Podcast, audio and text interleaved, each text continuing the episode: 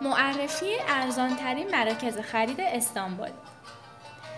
برای خرید عمده پوشاک از استانبول بازار مرتر پیشنهاد میشه. برای رفتن به بازار مرتر باید از ایستگاه مترو خودتون رو به ایستگاه زیتون برسونید. خیابان فاتیح هم از جمله مراکز معروف و مهم برای خرید عمده است. در این بازار می‌تونید اجناس رو به قیمت خیلی مناسب تری بخرید. حالا اگر قصد خرید اجناس تک رو داشته باشید می‌تونید به خیلی از مراکز خرید استانبول سر بزنید. چون در بیشتر این مراکز قیمت ها مناسبه و ممکنه تنها در برخی از اونها با قیمت های بالایی روبرو بشین.